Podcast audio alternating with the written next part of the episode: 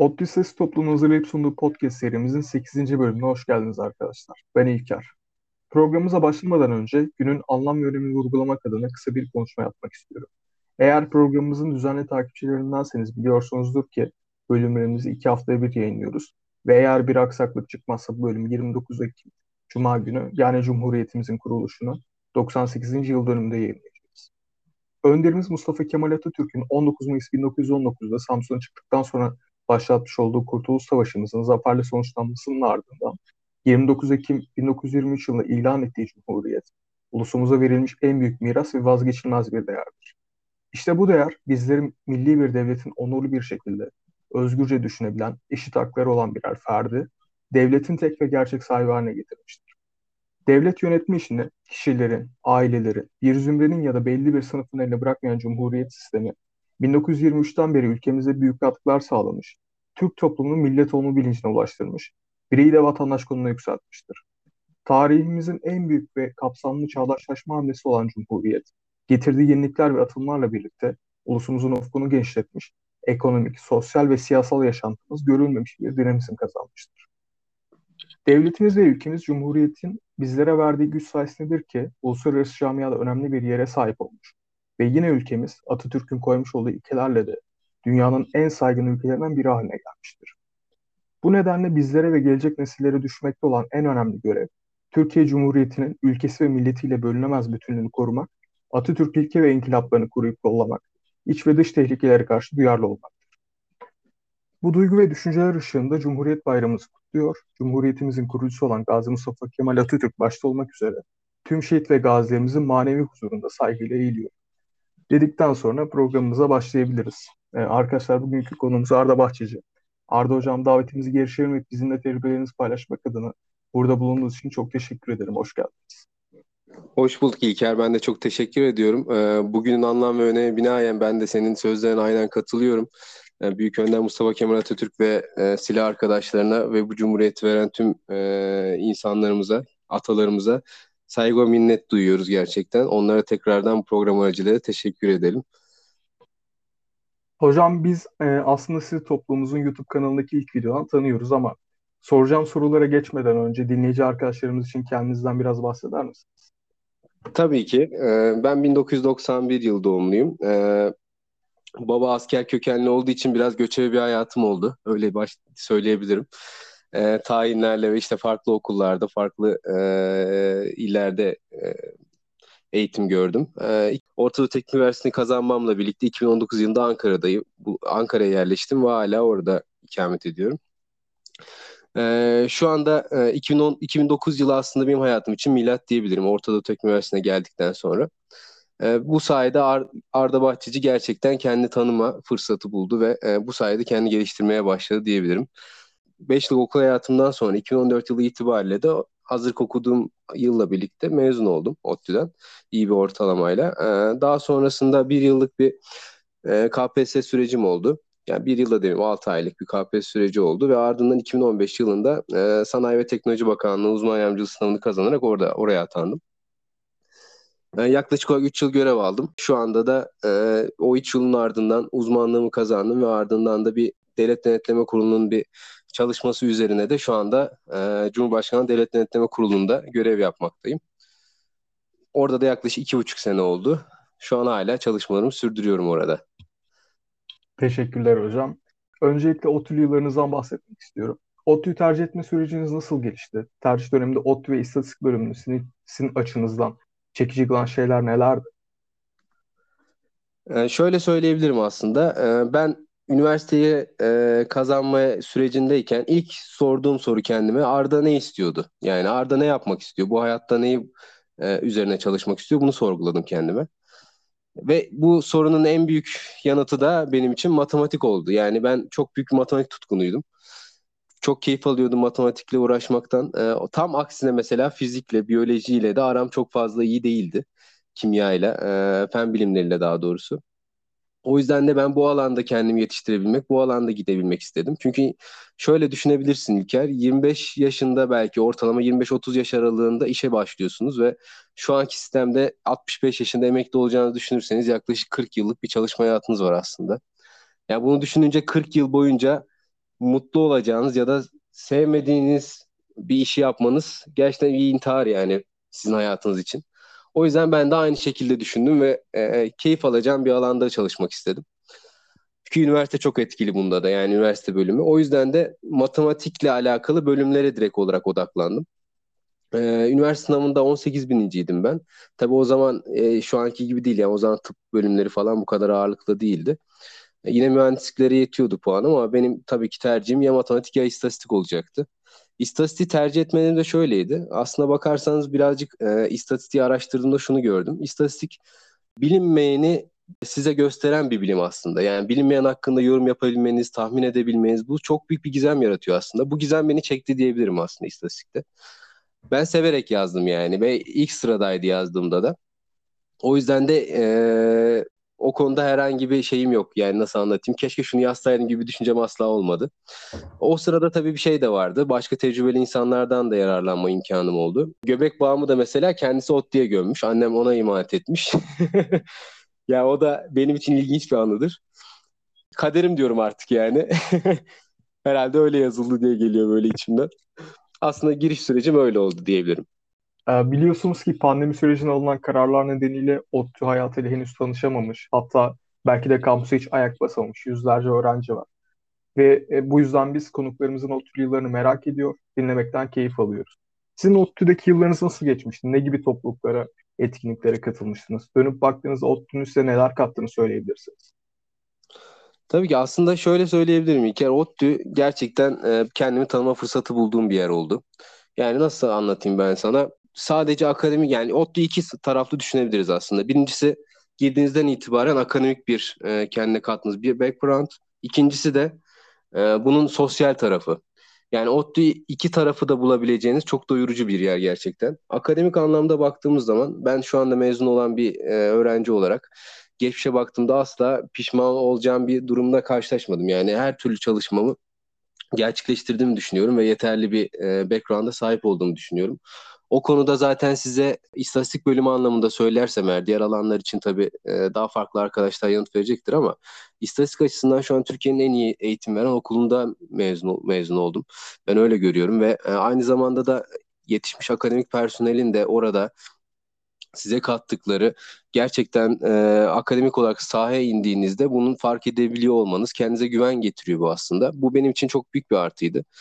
İkinci olarak e, sosyal boyutuna gelecek olursak da kendinizi neler yapmak istediğini, kendinizde neler bulduğunuzu yani kendinizi keşfettiğiniz bir yer. Ben mesela ODTÜ'ye gelmeden önce bu kadar sosyal bir insan değildim. Mesela ODTÜ'de istatistik topluluğunda yine yer alma fırsatım oldu. İstatistik topluluğunda e, bir sene yönetim kurulunda bulundum. Bir sene de başkanlığını gerçekleştirdim. E, o sürede mesela e, daha çok organizasyon yeteneğimi geliştirme imkanı buldum. Aynı zamanda farklı insanlarla tanışma, farklı insanlarla e, görüşebilme, onların isteklerini, taleplerini yerine getirme. Hatta yani yönetebilme kabiliyeti bile aslında çok e, küçük de olsa aslında orada ilk nüvelerini vermeye başladı. E, benim için şu çok önemliydi. Gerçekten şu an çok tüm samimiyetimle söylüyorum farklı insanları tanımak o kadar e, değerli bir şey ki bunu gerçekten mezun olunca anlıyorsunuz İlker.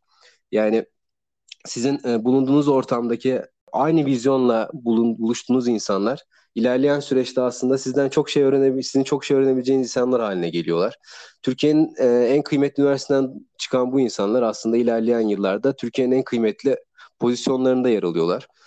E, ben mesela dönüp arkama baktığımda en büyük pişmanlığım herhalde o istatistik dışında e, sosyalleşeceğim çok fazla ana girmemiş olmamdır yani onu söyleyebilirim. Yani şunu söyle aslında şunu isterdim yani istatistik topluluğuna girdim evet mesela o daha sonra bir ODTÜ'de bir iki topluluğa da mesela girme fırsatım oldu ama daha sonra onları bıraktım. Ee, biraz daha şey e, derslerimin ağırlığı sebebiyle derslerime yoğunlaşma imkanım oldu. Ama isterdim yani daha fazla toplulukta olup daha fazla insanı tanıyabilmek isterdim. Mesela alt ve üst dönemlerimden ben birçok ODTÜ'lü arkadaşı tanıyorum. Hatta 3. sınıftayken o sene hazırlığı kazanıp da gelmiş arkadaşlar mesela. Ee, birazcık onları ben yönlendirip istatistiği kazandırmış bile oldum yani. Onlar mesela şu an mezun oldular, çalışıyorlar. Hala derler senin sayende istatistiğe geldik diye. Yani bu çok keyifli bir şey ama ben mesela istatistik dışında da farklı alanlardaki insanlarla da daha fazla tanış olup onlara kontak kurabilmeyi isterdim. Bu çok değerli buluyorum.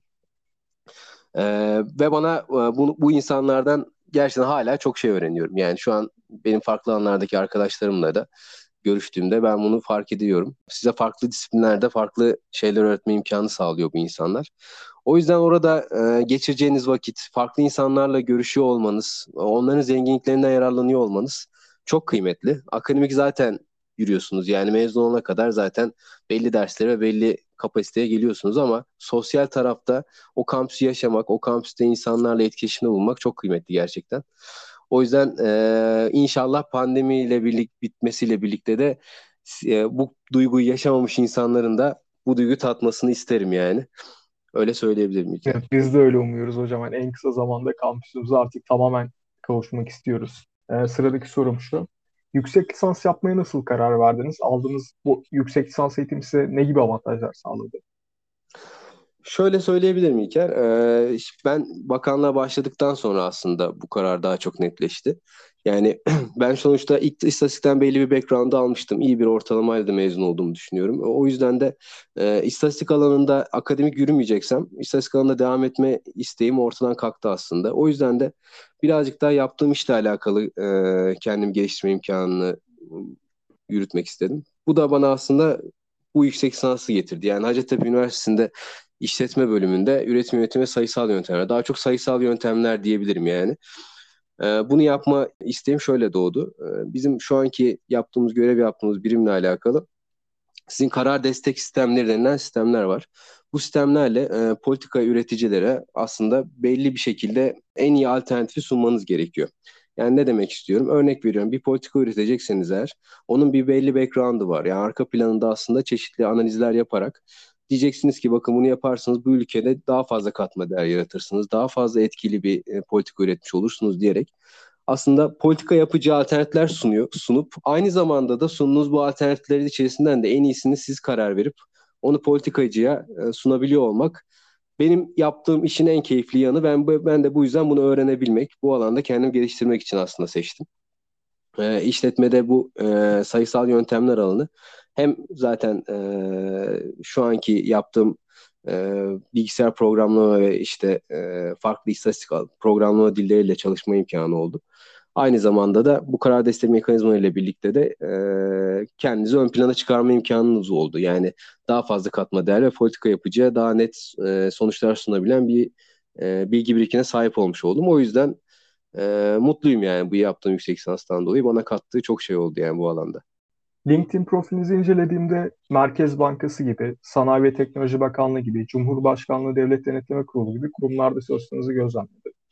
Bununla alakalı soruma geçmeden önce neden özel sektör değil de kamu alanında hizmet yapmayı tercih ettiniz? Bunlardan biraz bahseder misin? Evet bu soruyu ben de bekliyordum. Teşekkür ederim bu soru için. Ee, aslında şöyle oldu. Ee, bunu tek boyutlu düşünmemek lazım. Yani bunu farklı açılardan değerlendirebiliriz İlker. Ben mesela ilk olarak benim için en önemli şey yaratacağınız katma değerdir. Yani herhangi bir işe girdiğinizde özel veya kamu olsun veya akademi olsun onu da kamu kabul edebiliriz ama ben, farklı görüyorum mesela. Ben üçlü görüyorum yani. Özel, kamu ve akademi diye. Ee, katma değer yaratmak çok önemli. Yani bu yarattığınız katma değerin kalıcı olması, somut olması çok önemli. Yani bir işe girdiğinizde o işle alakalı size bir e, alanda çalışma verildiğinde bu çalışmadan siz oraya artı yani plus olarak ne katabilirsiniz bu çok önemli. Birincisi bu benim baktığım gözden. Bunu üç meslekte de zaten yapma imkanınız var. Bu tamamen sizi kendinizi geliştirmenizle alakalı. İkincisi hitap ettiğiniz kesim çok önemli. Yani siz e, kime katkı sağlamak istiyorsunuz? Yani ben ilk bu soruyu sordum. Yani tamam ben bir katma değer yaratmak istiyorum kendi alanımla alakalı. Ama yaratacağım insanlar kim olmalı? Yani ben bir firmaya kar amacı kar sağlamak için mi bunu katkıyı sağlamalıyım? Yoksa örnek veriyorum işte kamuda ben daha fazla politika üreterek yani daha nitelikli politika üreterek insanların e, bu politika sayesinde belki daha e, iyi bir yaşam sağlayabilmelerine yönelik mi çalışmam gerekiyor? Bu hitap ettiğiniz kesim çok önemli işte. Yani buradaki amaç çok önemli. Ben bu yüzden özel sektöre birazcık daha uzaktım. Yani bir firmaya da başkasını kar etmektense e, kendi ülkem için çalışıp ona yönelik çalışmalar gerçekleştirerek belki daha iyi yaşam kalitesi sağlayabilecek politika üretmek benim için daha keyifliydi. Üçüncü olarak e, kendimi geliştirmek diyebilirim. E, şimdi özel sektörde de, kamuda olsun kendinizi geliştirme imkanınız var. Akademide de aynı şekilde.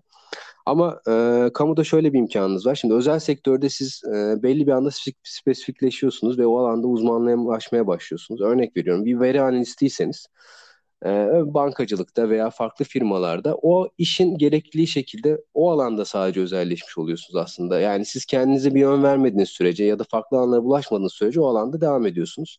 Kamu birazcık daha multidisipliner. Yani ne demek istiyorum? Ben mesela Sanayi Teknoloji Bakanlığı'na girdiğimde sadece Sanayi Teknoloji Bakanlığı'nın işlerini yapmıyor, yapıyor olmuyorum. Aslında akademiye de bulaşıyorum. Yani mesela ilk çalıştığım yerde üniversite sanayi işbirliği üzerine çalışmalar gerçekleştirdik. Ee, o bu, bu demek aslında e, üniversitedeki e, akademik bilginin sanayide ürüne dönüşmesi demek. Ve her yere dokunuyorsunuz aslında. Akademisyenlerle de çalışıyorsunuz. Özeldeki insanlarla da, sanayiciyle de çalışıyorsunuz. Kamuyla da çalışıyorsunuz. Ve farklı alanlarda bir sürü insanla aslında etkileşimde bulunuyorsunuz. Bu bana gerçekten multidisipliner alanda çalışmak bana çok keyif veriyor. Yani farklı şeyler öğrenme isteği olduğu için ben de farklı alanlara bulaş, bulaşmak bana mutluluk veriyordu açıkçası. Özel sektörde iş değiştirerek ancak bunu yapabilirsiniz ya da çok böyle nasıl anlatayım Diğer yandan da verinin varlığı ve bakirliği çok fazla kamuda. Yani ben onu staj yaptığımda da gördüm İlker. Yani şu anda hiçbir özel sektörde olmayan bir veri setinin kamuda o e, yani en büyük bir firma aklına getir mesela şu an özel sektörde o firmaların ya bu uluslararası firmalar zaten e, bunun başını götürüyor ama onların belki de iki katı, üç katı veri kamuda var ve bu kamuda bu veriyi kullanan insanlar çok az. Yani bu verinin ne anlama geldiğini, bu verilerle ne elde edebileceğini bilmeyen o kadar çok insan var ki ben bunu girdiğimde gördüm. Ve burada aslında e, bu veriyi kullanarak gerçekten güzel bir bilgi üretebilmek, bu bilgiyi raporlayabilmek çok kıymetli benim için. O yüzden e, bu alanın bakirliği de beni aslında bu alana çekmiş oldu. Öyle söyleyebilirim. Genel olarak az dördüncü olarak da aslında e, söyleyebileceğim bu diğer bir boyutu da kendinize ayırdığınız zaman yani sonuçta ben e, benim tüm hayatım iş değil yani benim aileme de vakit ayırmam gerekiyor kendime de vakit ayırmam gerekiyor hayat işten ibaret değil yani sosyal olanaklarınızı da geliştirmeye ihtiyacınız var her zaman ee, özel sektörde birazcık daha zor. Yani özellikle başladığınız andan itibaren belki cumartesiniz bile işle geçecekti. Ama kamuda iki günlük bir tatiliniz var. O alana kendine ayırabileceğiniz bir vaktiniz var ben mesela e, bir aile babası olarak yani bu alanda da mesela aileye vakit ayırmaktan çok keyif alıyorum. Belki özel sektörde bunu bu kadar fazla, bu kadar şey e, büyük bir şekilde yaşayamazdım. Diğer bir alanda sosyal olanaklarınız yani devlete ilk başladığınızda maaşınız ve e, kullanacağınız izinler gerçekten yeterli düzeyde. Yani hiçbir şekilde bir uzman yardımcısı olup ya da uzman olup e, ben geçinemiyorum diyemezsiniz ve iyi bir maaşla başlıyorsunuz. Özel sektörde e, maaşların ilk başladığınız maaşlar mesela bu kadar yüksek olmayabiliyor. Daha sonra ama baktığınızda 10 yıl sonra exponential artıyor özel sektör. Kamuda o kadar değil yani kamuda belli bir sabit doğrusal olarak gidiyor. Ama bu benim için bir kriter değil açıkçası. Yani zengin olmak gibi hayalim olsa kendim işimi kurardım yani öyle bakıyorum ben aslında olaya. Ya, izin konularında da rahat olduğumuz için o, tüm bu boyutlarla düşününce aslında artılarını eksilerini koyduğumda ben kamuoyu bu yüzden seçtim ilk kere öyle söyleyebilirim. Peki hocam lisans hayatınızda aldığınız istatistik eğitiminde görev aldığınız bu kurumların departmanlarında nasıl kullandınız? Almış olduğunuz eğitim size ne gibi faydalar sağladı? Ee, bu da çok güzel bir soru. Teşekkür ederim. Ee, şöyle söyleyeyim bunda da. Hmm, benim ilk bu yaptığım birim Sanayi ve Teknoloji Bakanlığı Etki Değerlendirme Daire Başkanlığı'ydı. Bu daire başkanlığı şöyle. Aslında ilk önce bunu anlatabilmem için benim etki değerlendirmenin ne demek olduğunu birazcık bahsetmek istiyorum size. Etki değerlendirme şu demek. Siz bir politika ürettiğinizde yani şunu demek istiyorum. Bir somut örnekle gideyim ki çok net anlaşılsın. Bir devlet desteğini düşünün. Yani TÜBİTAK'ın e, verdiği bir desteği düşünün mesela sanayiciye verdiği. TÜBİTAK sanayiciye bir destek verdiğinde e, o destek ne kadar etki yarattı? Yani diğer boyutlara attığımızda yani örneğin pandemi boyutu olsun ya da firmanın büyüklüğü olsun vesaire bu boyutlara attığımızda sadece o desteğin pure etkisi nedir sorusuna baktığımızda işte bu istatistiği buran buran kullandığımız bir bilim aslında etki değerlendirme bilimi. Bunun için bir etki analizi denilen bir analiz yöntemi var. Bu da şunu sağlıyor size. E, desteği alan insanla diyelim ki bir firma desteği aldığında desteği bu firmanın desteği almadığı durumu bilemezsiniz değil mi? Sonuçta destek almış ve yürüyor orada. Destek almadığı durum bilemiyorsunuz. İşte orada bir eşleştirme yöntemi yapıyorsunuz İlker. Yani şu, şu durum oluyor aslında. O firmaya en yakın, destek almadan önceki en yakın firmayı seçiyorsunuz, onları eşleştiriyorsunuz. Sanki o firmaymış gibi hareket etmesini sağlıyorsunuz. Dört yıl sonra desteği alanla o almayan arasındaki fark bize gerçek pür etkiyi veriyor. İşte bu etki düzeyini, e, aradaki farkı istatistikler, yöntemler kullanarak biz ölçüyoruz. Yani örnek veriyorum ANOVA da kullanıyorsunuz. E, temel panoramik t-testler vesaire de kullanıyorsunuz. Oradaki farkın etkinliğine bakabiliyorsunuz. Aynı zamanda eşleştirme yöntemleri var. Burada da yine e, Stata üzerinden çeşitli analizler gerçekleştiriyorduk mesela. Yani e, ilk girdiğimde buram buram istatistik kullanıyordum. Evet öyle söyleyebilirim yani. Devlet desteklerinin etkinliğini ölçüyorduk. Daha sonra bu iş politika üretmeye doğru gitti bende. Yani ürettiğim bu e, istatistik kullanma yetim birazcık daha azaldı. Bu istatistik yetisini aslında birazcık daha politikaya dönüştürmeye yönelik alanlarda çalışmaya başladım. İlerleyen süreçte uzmanlığım sürecinde etki değerlendirmeden dediğim gibi politika üretme kısmına birazcık daha fazla yöneldim. Ee, ve daha fazla e, aslında e, etki değerlendirmeyi politika düzeyinde yayacak e, pozisyona getirecek şekilde kendimi geliştirmeye başladım. O, o, o süreçte de Cumhurbaşkanlığı Devlet Denetleme Kurulu'ndan devlet destekleriyle alakalı bir inceleme çalışması yapılacağı e, söylendi ve bununla alakalı bir mülakat oldu. Bu mülakatta da başarıyla e, geçtikten sonra orada geçici görevli olarak çalışmaya başladım. Yaklaşık iki buçuk yıldır da oradayım. E, orada gel, ilk başladığım ve bir yılda tamamladığım bir devlet destekleri alakalı bir inceleme çalışması da e, yer aldım. ARGE teknoloji uzmanı olarak. Burada farklı disiplinlerden arkadaşlar da vardı. Yani tarım uzmanı, e, sosyal güvenlik uzmanı gibi pozisyonda çalışan arkadaşlar da vardı. Ortak bir e, çalışma gerçekleştirdik. E, Devlet Denetleme Kurulu biraz e, çok kısaca yapısını anlatayım. Cumhurbaşkanlığı tarafından e, bir kurumla alakalı ya da bir e, sistemle alakalı e, bir ihtiyaç talebi olduğunda bu talep Devlet Denetleme Kurulu'na geliyor ve orada araştırma, inceleme, soruşturma veya teftiş e, konusunda faaliyet gerçekleştiriliyor. Bizim yaptığımız çalışmada aslında şu anda o, o süreçte yaptığımız Türkiye'deki devlet desteklerinin ne yönelik bir araştırma inceleme çalışmasıydı. Burada biz bir dünya örneklerine baktık e, o süreçte ve bu, bu kapsamda da Türkiye'ye uyarlanabilecek bir devlet destek sistemi oluşturmaya çalıştık. Burada amacımız şuydu aslında. Türkiye'de çeşitli alanlarda e, destekler veriliyor bildiğiniz gibi. E, TÜBİTAK da veriyor, KOSGİB de veriyor, Ticaret Bakanlığı da veriyor. Hepsi farklı alanlarda. Türkiye'nin aslında globalde düşün yani büyük e, yukarıdan çatı olarak düşündüğünüzde ulusal hedefleri var kalkınma planlarından gelen. Örnek veriyorum işte ARGE harcamalarını belli bir seviyeye getirmek, işte ihracatı belli bir seviyede tutmak, istihdamı arttırabilmek vesaire gibi.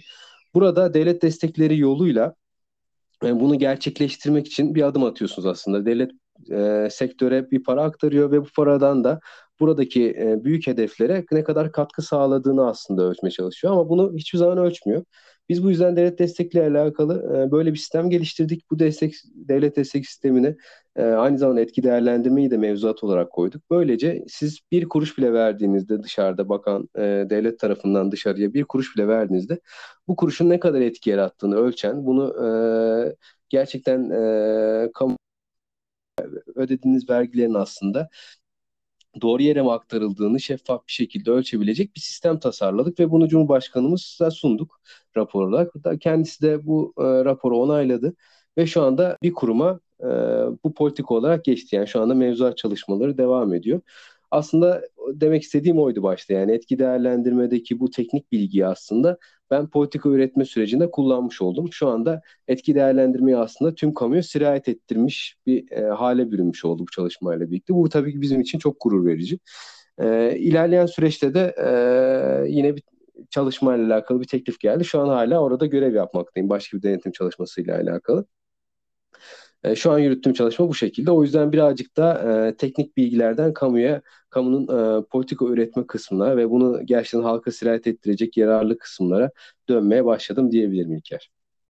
Yani kamuya geçtiğinizde de mutlaka e, tabii ki analiz yapıp deep learning yapmıyorsunuz ama belli alanlarda istatistiği gerçekten kullanıyorsunuz. Aslında şöyle istatistiği kullanmanızdan ziyade e, size bölümün kazandırdığı analitik düşünme yeteneğini aslında kullanıyorsunuz ilk kere öyle söyleyebilirim. Yani siz bir programı öğrendiğinizde o programı analitik e, bakış açısıyla diğer programları da öğrenebilirsiniz çok rahatlıkla.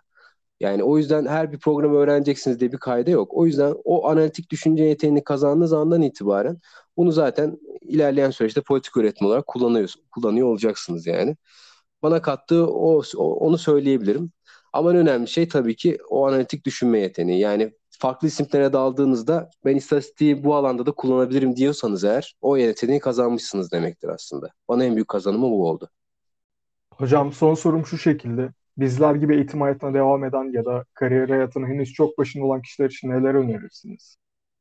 Tavsiyem şöyle olacaktır. Ee, mutlaka ama mutlaka kampüs hayatında farklı disiplinlerden, farklı alanlardan insanlarla tanışın.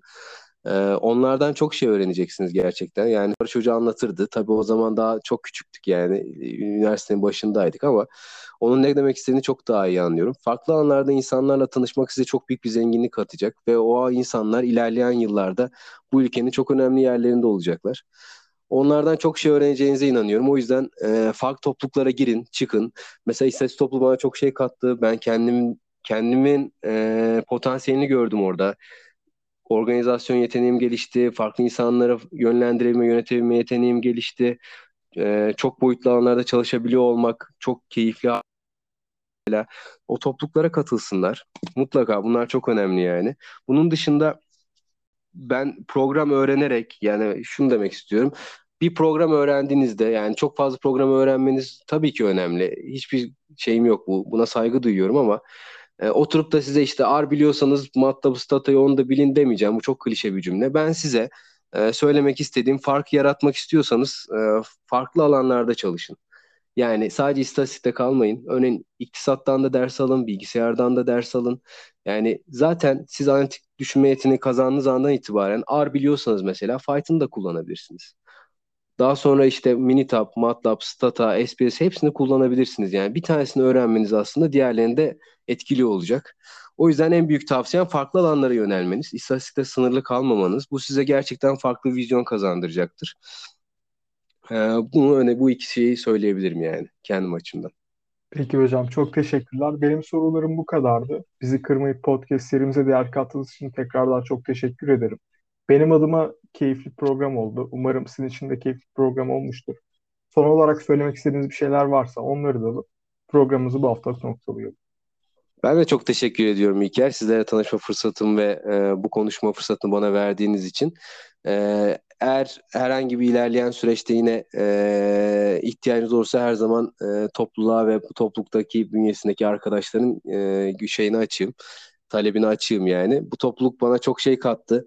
O yüzden benim için bir e, nasıl anlatayım yani ahde vefadır. O yüzden e, ne zaman ihtiyacınız olursa her zaman yanınızdayım. Bunu da bilmenizi isterim. Ben de çok teşekkür ediyorum. E, kolaylıklar diliyorum derslerinizde. Çok sağ olun hocam. Desteğiniz için ayrıca çok teşekkür ederim. Arkadaşlar bizden bu haftalık bu kadar. Umarım siz de keyif almışsınızdır. Daha önceki bölümlerimizde de belirttiğim gibi sosyal medya hesaplarımızdan bizlere ulaşabilir, feedbacklerinizi gönderebilir ve podcast serimiz gibi birçok etkinliğimizden haberdar olabilirsiniz. Kendinize çok iyi bakın. Bir sonraki bölümümüzde görüşene dek hoşçakalın.